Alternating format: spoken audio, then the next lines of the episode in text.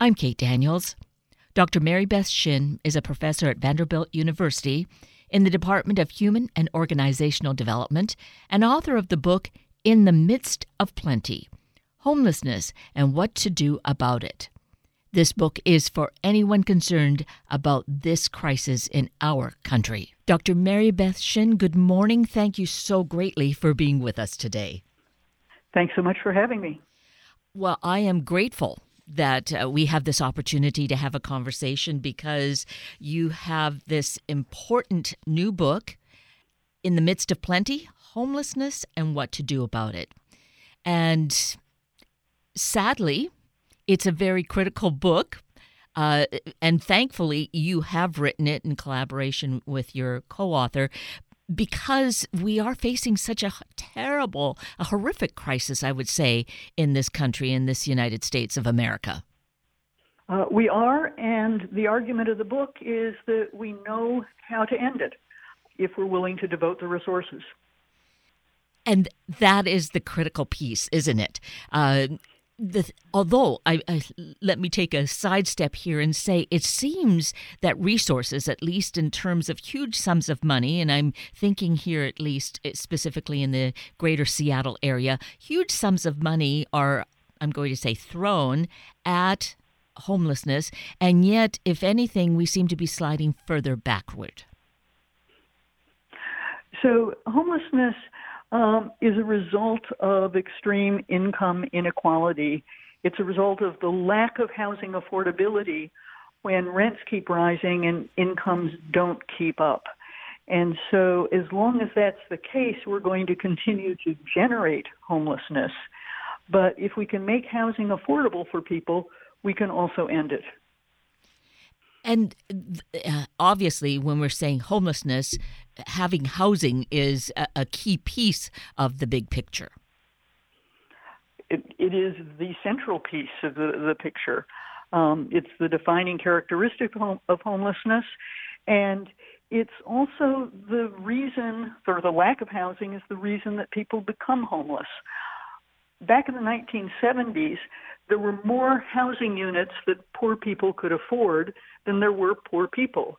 And we had very little homelessness. We had a little bit in Skid Rows, and even folks there weren't homeless by today's definition. They tended to stay in abysmal cage hotels, uh, but they mostly didn't sleep on the streets.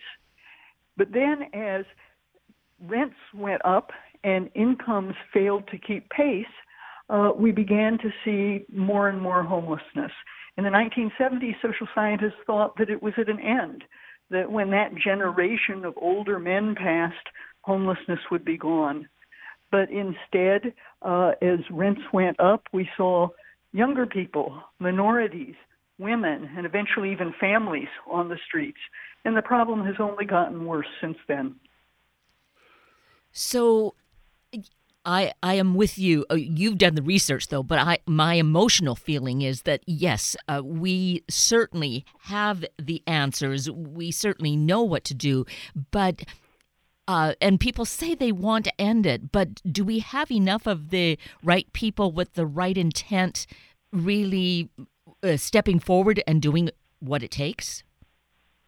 Well, it's going to take a lot of actions by government as well as the private sector. And we need somewhat different things for different groups of people.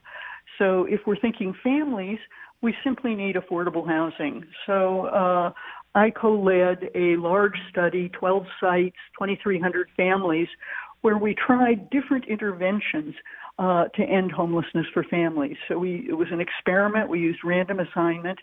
Uh, and what we learned was that simply giving families a housing subsidy that held their housing expenses to 30% of their income not only ended homelessness, but had radiating benefits for families. It reduced psychological distress and substance abuse and domestic violence. So sometimes things that can lead to homelessness were reduced when people got housing. It increased food security. It helped kids to have better school attendance and fewer behavior problems. There were fewer separations of parents from children, fewer foster care placements. So all of these benefits simply from giving families access to affordable housing. In the case of folks with serious mental illnesses and co occurring substance use disorders, uh, people will often need something more. Uh, but there's an intervention that works beautifully for that as well. Uh, it's called the Pathways Housing First model of supportive housing. And what it does is it gets people into affordable housing uh, with wraparound services, but services under their control.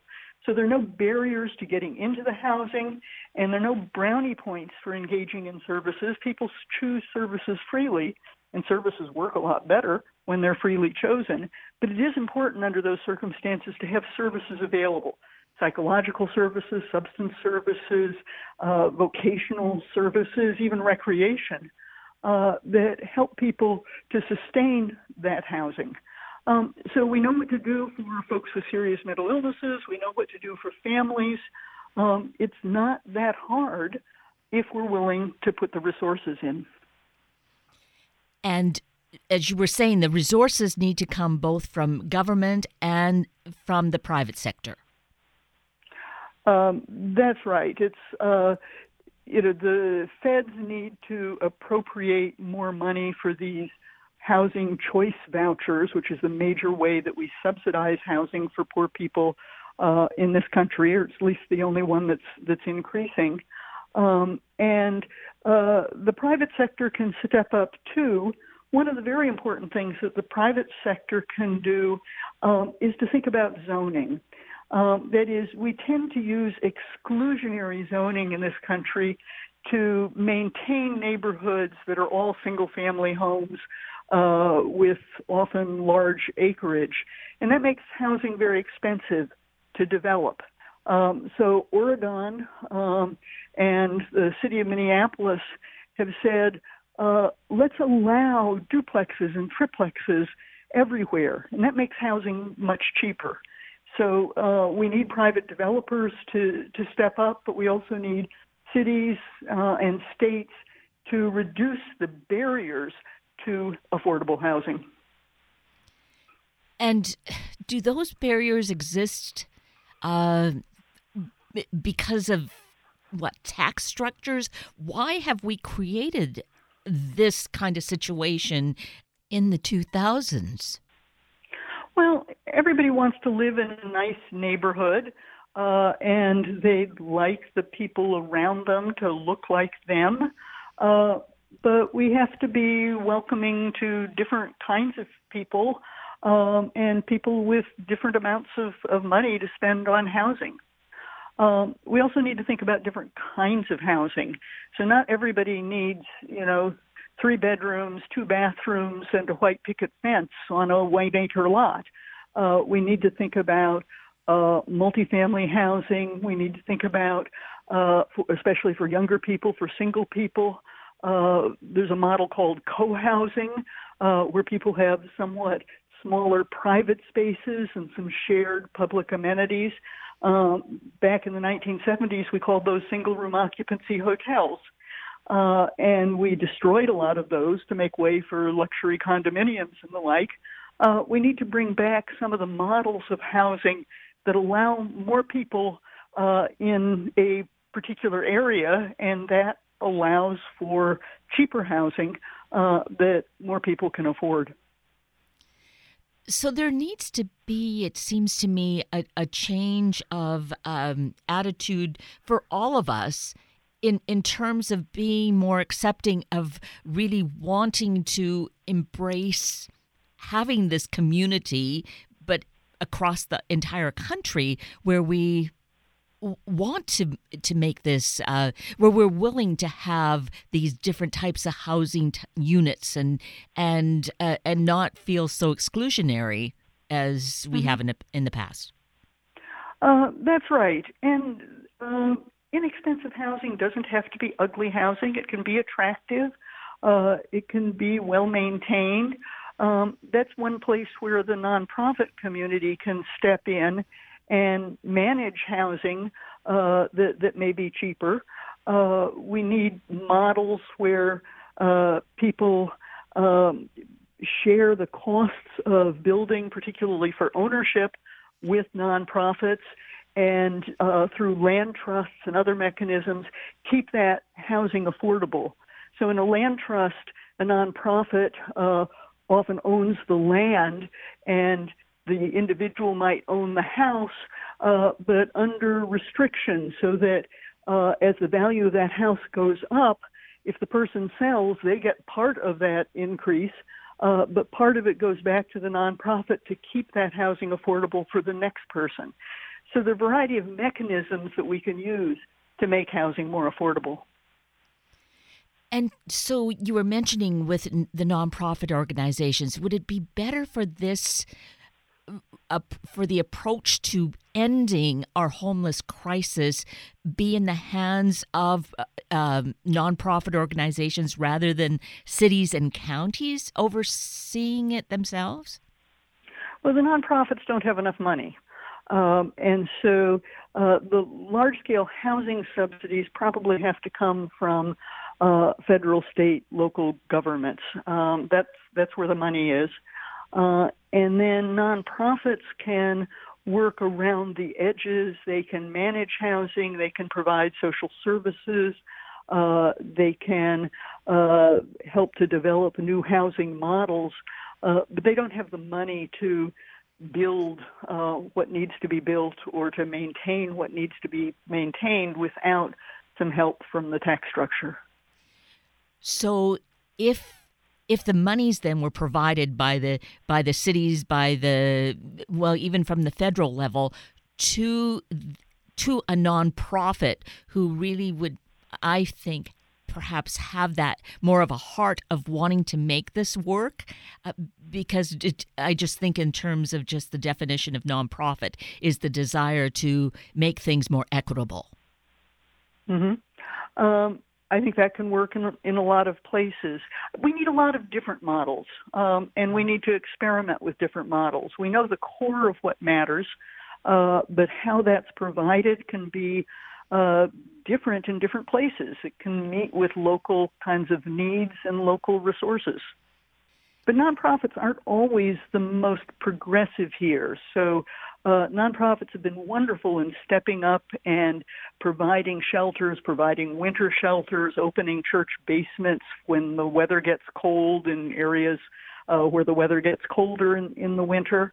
Uh, but they may not have the skills and the experience to uh, actually create housing. Um, and if they're simply uh, providing shelter to people, they're not really ending homelessness, they're just making it less miserable. And nonprofits have been wonderful at making homelessness a little less miserable. Uh, we really need to end it, and that requires housing people, and that requires a raft of skills uh, some of which nonprofits have, and other places uh, we really need to be working with profit making developers uh, to create housing. So, in the last, I would say, 20 years, it feels like we've we have been talking about this, saying that we're putting monies into it, and yet the the crisis seems to be worse. And I, I don't know that it's in all cities across the country, but certainly New York has had its issues, or perhaps still does. Here in the Seattle area, San Francisco, uh, it's it just seems to be growing. Mm-hmm. Well, there's no place in the country, there's no county in the country where a full time minimum wage worker at either the federal minimum wage or the local minimum wage, if it's higher, can afford a two bedroom apartment. And there are only a handful of counties where that full time, year round minimum wage worker can even afford a studio apartment. Uh, so uh, it is a widespread crisis, but as you say, it is worse uh, in some places than in others. It's worse on the coasts. Um, and where the housing crisis is particularly severe, uh, we're also going to need to build some housing. Um, in much of the country where it's simply an affordability pro- problem, then the subsidies would be sufficient to do the trick. Uh, but in Seattle and New York and San Francisco, we're going to have to build housing in addition uh, to making the existing housing more affordable. And certainly, we've talked about the different types of housing, having the the duplexes and the triplexes and such, so that they are affordable. What is your feeling about the tiny houses? Um, you know, they're popular in some places. What they give people is a sense of autonomy. Um, they're better than being on the street, uh, but we're not going to get out of the housing crisis with tiny houses. Um, they can be used in some places for things like respite housing uh, after somebody's been in a hospital and needs a place to recover. Uh, we've got one project in Nashville, uh, where I'm from, that's going to work that way. Uh, but tiny houses aren't going to uh, do the trick um, nationally. Uh, we need more conventional housing as as well as uh, apartments and uh, various forms of, of smaller housing. And so you have been doing this research. This has been really your life's work, right, Dr. Shinn? Um, well, nobody my age really started in homelessness because uh, we it wasn't a problem when I was a, a junior faculty member and just beginning my research career. Uh, but certainly uh, since the the 80s, it's something that I've been working on. Yes. So f- basically, about 40 years, this has been a growing crisis, and uh, every time we think that we're we we have an idea of how to deal with this, uh, it just gets worse. So how? What are we going to do to make this change? Mm-hmm. Well, as I said at the start, this is really a consequence of increasing income inequality. Uh, when poor people have the wherewithal to afford housing, we don't have homelessness. And in the 1970s, we had very little of it. Uh, we didn't. It's you know it's hard for people today, for young people, to imagine a time when they didn't have to pick their way around their fellow citizens on the street. And it's hard for older people to recapture the sense of kind of shocked disbelief we had uh, when homelessness began to emerge. The New York Times ran an editorial series called New Calcutta, and the WAG said, with, with some justice, that this was unfair to Calcutta. Uh, but what the Times was trying to capture was this this disbelief. How could this be happening in a wealthy land? And it happens in a wealthy land because that wealth is concentrated in a few hands, uh, and other people simply don't have enough to get by. Uh, so if we want to stop generating homelessness, uh, as well as to fix the problem for people who are currently homeless, um, we have to deal with that problem, with that inequality problem. Yes, exactly. And I think that uh, it, it, was said that know, maybe 40, 50 years ago, the difference uh, in uh, what the income level of, say, the owner of a company versus the workers was something like maybe 40 to 1, and now it's something like 400 or more to 1? Exactly. And that's really the origin of the problem. Um, and in combination with that, the standard for housing has gone up. And that's probably a good thing right? Everybody has indoor plumbing. Um, everybody has uh, kitchens everyone has a little bit of space in, in their homes. Um, and as recently as the 60s and 70s, not everybody had indoor plumbing. I mean, most people did. Uh, but the standard for housing has gone up, which is a good thing. Uh, but it also has made housing more expensive. And incomes, uh, which could keep up, that is, we have the wealth in this country to house everyone, uh, but it's too concentrated in a few hands, uh, and people at the bottom of the income distribution don't have enough to get by. And so simply raising the minimum wage it doesn't solve the problem because what happens is that instead of allowing for that, the uh, the the source of the greater income raises prices on everything. So it's we we just uh, are spinning our wheels basically, and maybe even sliding backwards. Well, raising the minimum wage would be one of a number of strategies to raise incomes at the bottom, and I don't think prices would go up as much as the increased minimum wage would buy. But there are other strategies to uh, raise incomes at the bottom. Uh, so the earned income tax credit is one that gets bipartisan support that adds to the income that a poor family makes so that every dollar they make gets a small supplement um, up to a, a limit. Uh, and we could strengthen that for families. For single individuals, um, it's it's a very tiny supplement, and we could make it more generous. That would also increase incomes at the bottom. Uh, there are a variety of other strategies. Uh, you know, strengthening labor rights uh, would help people to negotiate for better salaries at the bottom. Uh, we could change the tax structure, as uh, folks are talking about now in Washington. Um, so there are a variety of strategies that would raise incomes at the bottom.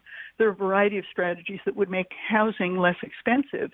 And since housing affordability depends both on incomes and on the cost of housing, anything that raises incomes at the bottom, anything that reduces housing costs would help. We could also work on income volatility. So there are a lot of people who have enough to get by most of the time, but when they're hit with a crisis, whether that's a medical crisis or unemployment crisis, uh, that's where they founder. And so we could uh, use various strategies such as um, improving unemployment insurance and making more people eligible for it. Uh, that would also help people weather uh, the any uh, kind of disruptions to their income. So, so there are good strategies. We just need to be willing to to look at these and and really support them. That's what I believe. Yes, and I think that's what the evidence shows. Is that we need to do that. And would you say that most people want this to to really uh, do what they can to remedy the situation so that every person has that dignity of a of a home and and being able to support themselves um, in in a good fashion. Mm-hmm.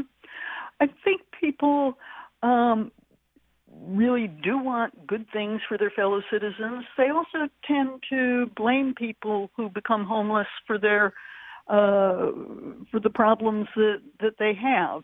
Um, and uh, you know, sure, some people make mistakes, and sometimes homelessness is a direct result of a substance abuse problem. But middle class people and rich class richer people make mistakes as well, and their mistakes don't pitch them into homelessness.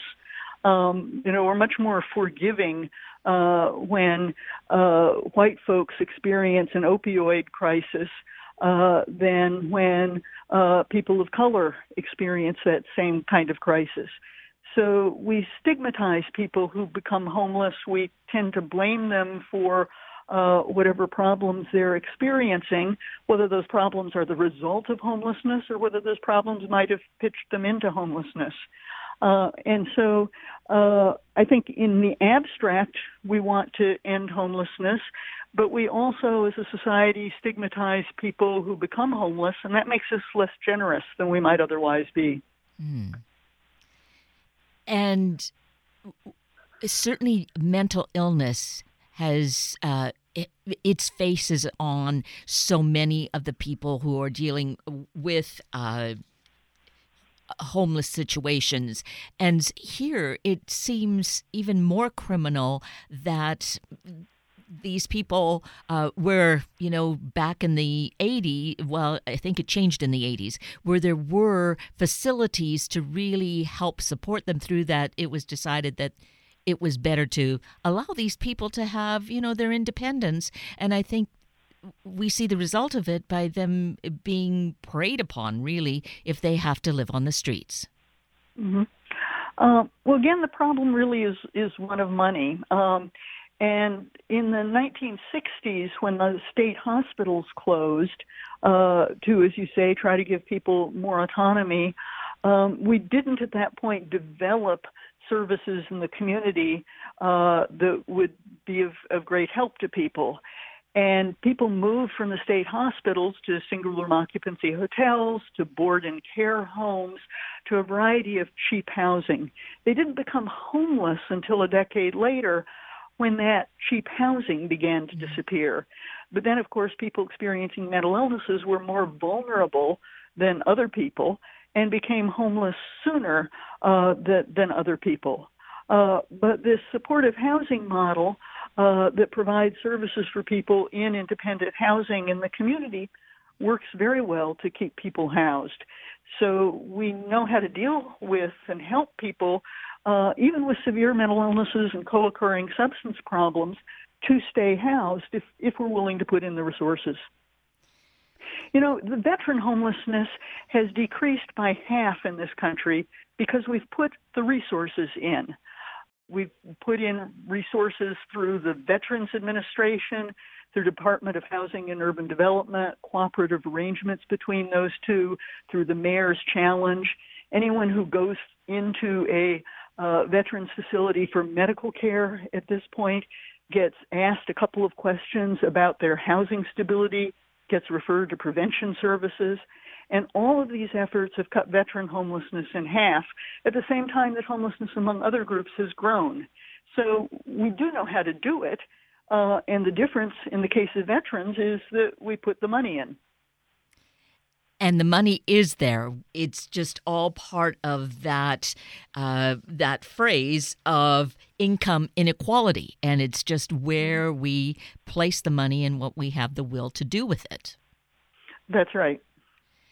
So, here in this book, in the midst of plenty, homelessness, and what to do about it, there's just a good uh, overview of the history, but also the solutions. And it's just really an important book for any of us, but certainly people who are really uh, doing the work to use as a as a reference, as a guide to uh, to to per- continue on the path. Right. Uh, that's what we tried to do. Yes. And so, if people wanted to uh, reach out to ask questions or get some further insight, uh, they could uh, reach you at Vanderbilt? Um, absolutely. the The book is available on Amazon or Nook or Barnes and Noble or wherever you buy books. Uh, and you can reach me. My email is beth.shinn at vanderbilt.edu. Um, and I'm also happy to talk with people. Which is great because uh, there are many of us who who want to do something and maybe with uh, feeling that here with the book certainly a, a great resource and uh, really demonstrates the research that's been done and what can be done but maybe sometimes we just feel like we we want to have that connection to someone who's done the work to uh, get further insight. So I, I, really appreciate that, Dr. Shinn, that you're making that available. Um, just wondering before we need to close out, in in terms of calling the situation homelessness, that's what it is. The, some people want to call it um, housing insecure. What's your feeling about that? Well, housing insecurity is a broader uh, phrase that covers a lot more than literal homelessness. And there's some argument about what should be encompassed in the term homelessness. So the Department of Housing and Urban Development says it's people on the streets and in shelters and other homeless programs. The Department of Education says let's also include people who are doubled up with others because they can't afford to uh, find a place of their own. Uh, and housing insecurity is even broader than that. It's folks who are paying too much uh, of their income for housing and have too little left for other things or can't put aside anything to weather any storms that they experience. So lots of people experience housing insecurity and the kinds of things we talk about uh, in terms of raising incomes and reducing housing costs would help the whole broad swath of people experiencing housing insecurity uh, at the same time that it helps the smaller group of people that become homeless to get out of that situation faster. Well, Dr. Shinn, you certainly are a voice of information and reason, and I appreciate that uh, you've put your knowledge into this book for us to work with and I do appreciate your taking time with us this morning. It's I'm very grateful for that. Well, thank you so much for having me.